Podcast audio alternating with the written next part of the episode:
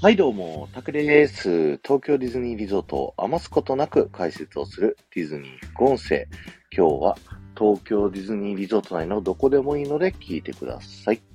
ディズニー副音声はですね、皆様からの、えー、レターを募集しておりまして、皆様の東京ディズニーリゾート内の好きな場所、アトラクションだったり、ショップだったり、レストランだったりといった場所をですね、えー、ちょっとしたエピソードとともに募集しておりまして、えー、そのエピソード、場所をご紹介させていただいた後に、えその場所にまつわる豆知識をね、お話しさせていただいております。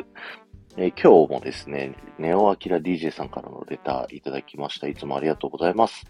えアメリカのディズニーリゾートにあるアバターのアトラクションについて知りたいですといただきました。ありがとうございます。ということで今日はね、アメリカのアバターのエリアについてお話をさせていただきたいと思うんですけれども、アバターのエリアはですね、フロリダディズニーワールドの中にある、えー、アニマルキングダムというパークの中にありまして、えー、パンドラというエリアになってまして、パンドラっていうのがね、アバターの映画に出てくるあの青いね、人たちのこう星になってますね。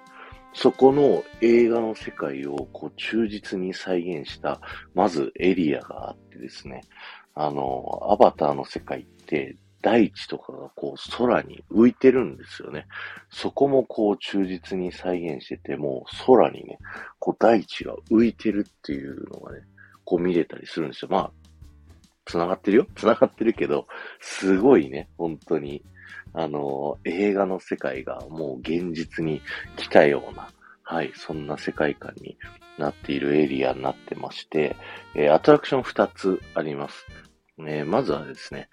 えー、メインのアトラクション、アバターフライトオブパッセージというですね、アトラクションと、もう一つがナビーリバージャーニーというね、二つのアトラクションがありまして、えー、ナビーリバージャーニーがですね、あの、It's a Small World みたいな感じのアトラクションで、船でね、こう、アバターの世界の森を進んでって、このアバターの世界にいる動物だったりとか、あナビーって言うんですよね。あの青い、あの人。で、その中の、こう、女性のね、あの、長老みたいな感じのナビーのね、こう、オーディオアニマトロニクス、ロボットがあって、その、まあ、ロボットをね、見ることができるっていう、えー、アトラクションと、もう一つ、フライト・オブ・パッセージっていうのがですね、えー、私たちゲストもみんなアバターね、あの、青いやつに、こうなってですね、そして、バンシーっていうね、あの、空飛ぶやついるでしょ、アバターがこう、乗ってる生き物。あれに乗って、えー、パンドラの上空をこう飛び回るというね、はい、アトラクションになっております。えー、イメージで言うと、ソアリンに近いんですけど、僕たちがね、乗る乗り物っていうのが、バイク型の乗り物になってて、そこにまたがってね、こう乗るバンシーの背中に乗るっていうことで、はい。そこにまたがって乗って、で、ソアリンみたいな感じで目の前に巨大なスクリーンがあって、その映像に合わせて動くっていうようなね。はい。そんなアトラクションになっていて、非常に大人気のアトラクションでございます。あの、僕とね、奥さん新婚旅行に、2018年にね、あの、行かせていただいてるんですけども、その時このアバターのアトラクションがですね、あの、ものすごく人気、最新アトラクションでですね、えー、その当時の待ち時間で、まあ、常に7、80分から100何分みたいなね、はい、そんなぐらいのアトラクションでございました。あの、それで言うと、日本のアトラクションのすごい混んでた時って、何百分とかってあったと思うんですけど、海外はね、そんなアトラクション並ばないんで、えー、そんだけ待ち時間あると、うわ、すっげえ待つなっていうぐらいの人気の感じになります。で、僕がね、フロリダのアニマルキングダム行った時に、あのー、事前にね、ファストパスが当時はネット予約だったので、1ヶ月前にね、こう、アバターのアトラクション、フライトオブパッセージのファストパスを取ってあったんですよね。なんですけど、あの、オフィシャルホテル泊まってる人は、あの、普通にね、入る人たちより1時間早く入るサービスがあるっていうのがね、あの、あったので、朝一、僕と奥さんで行った時に、こう、せっかく最新アトラクションだから、2回乗ってもいいんじゃないってことで、その1時間早く入った時間を利用して、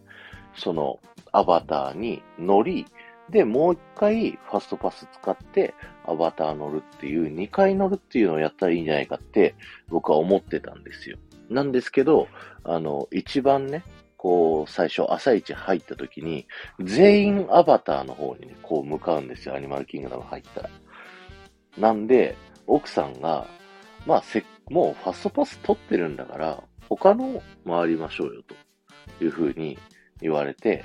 まあね、わかりましたと、あの、いうふうに言って、そこから他のアトラクション、あの、キリマンジャロサファリっていう、あの、富士サファリパークみたいなね、はい、アトラクション行ったりとか、えー、エクスペディション・オブ・ザ・エベレストっていうね、あのジェットコースターのアトラクション乗ったりだとか、もういろいろ他のアトラクション乗ったらですね、メインどころをほとんど乗れちゃったっていう風にね、こうなっていたんですけれども、よくよくね、こう調べてみると、なんとね、その日、アバターのアトラクションがですね、終日システム調整でですね、あの、動いてなかったんですよ。なので、朝一アバターのエリアに向かった人たちはですね、ずっと立ち往生、あの、いつ動き出すかわからないですっていう状態を、まあ、そのうち動くだろうっていうことで、ずっと待ってて、みんなこうそっちに行って、で、アトラクションが動いてなかったっていうことで、あのー逆に大正解だったんですよね。他のアトラクションはめちゃくちゃ好き好きで、いろいろ回れましたし、あの、もうその日のね、その朝の1時間で、もうメインどころをほぼほぼ抑えることができたので、いやもうすごくね、こう充実したアニマルキングダムパークを楽しんだ上にですね、えー、後日、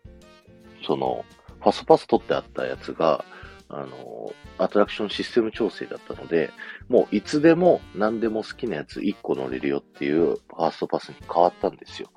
なので、後日、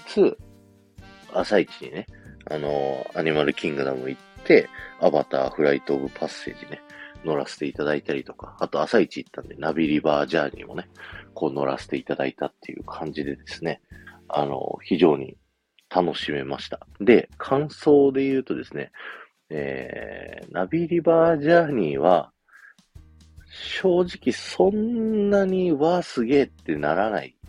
アトラクション。うんあこんな感じねみたいな感じなので、あの、時間がない方はそこまで並んで乗らなくてもいいかなと思います。あの、フライトパッセージオブほどじゃないんですけど、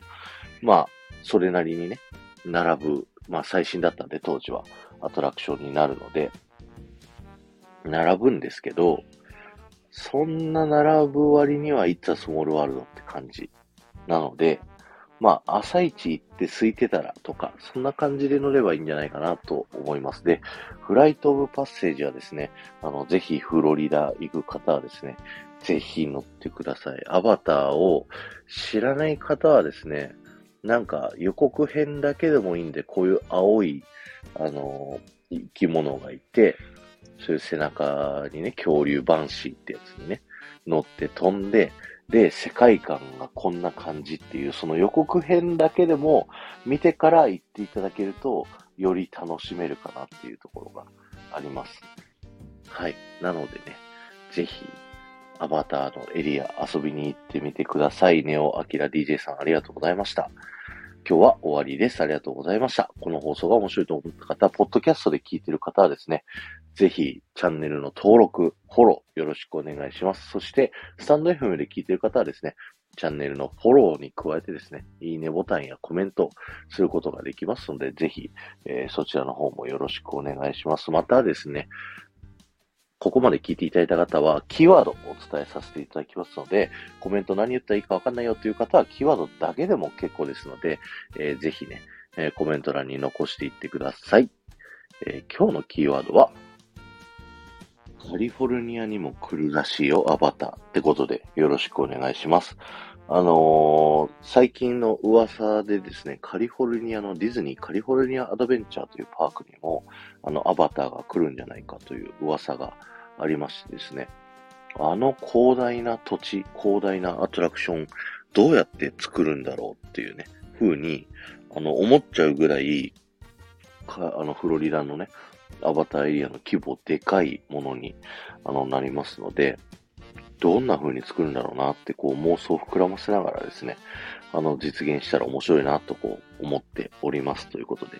ありがとうございました。この後も夢が叶う場所、東京ディズニーリゾートで素敵な旅のひとときをお過ごしください。